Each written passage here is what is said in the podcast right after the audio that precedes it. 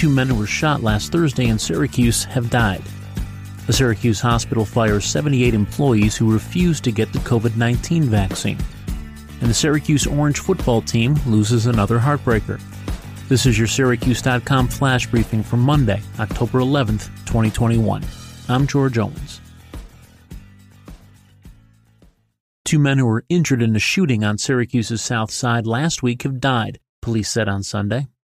24 year old Kayshawn Cannery and 22 year old Winston Brown Jr., both of Syracuse, were shot in the head last Thursday on the 400 block of Oakwood Avenue, Syracuse police spokesman Sergeant Matthew Malinowski said.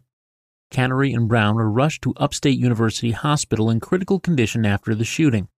Both men were pronounced dead on Saturday. An 18 year old man who has not been identified was also shot but is expected to survive. Detectives continue to investigate the shootings, but no arrests have been made.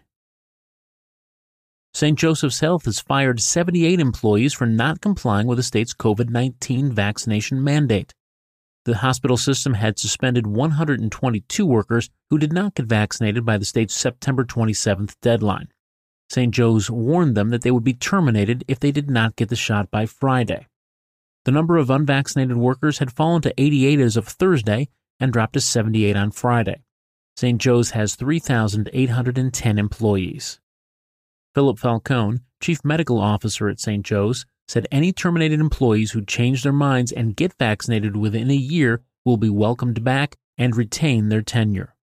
Upstate University Hospital, Syracuse's biggest hospital, suspended or terminated 113 employees who did not get the COVID 19 shots by the September 27th deadline.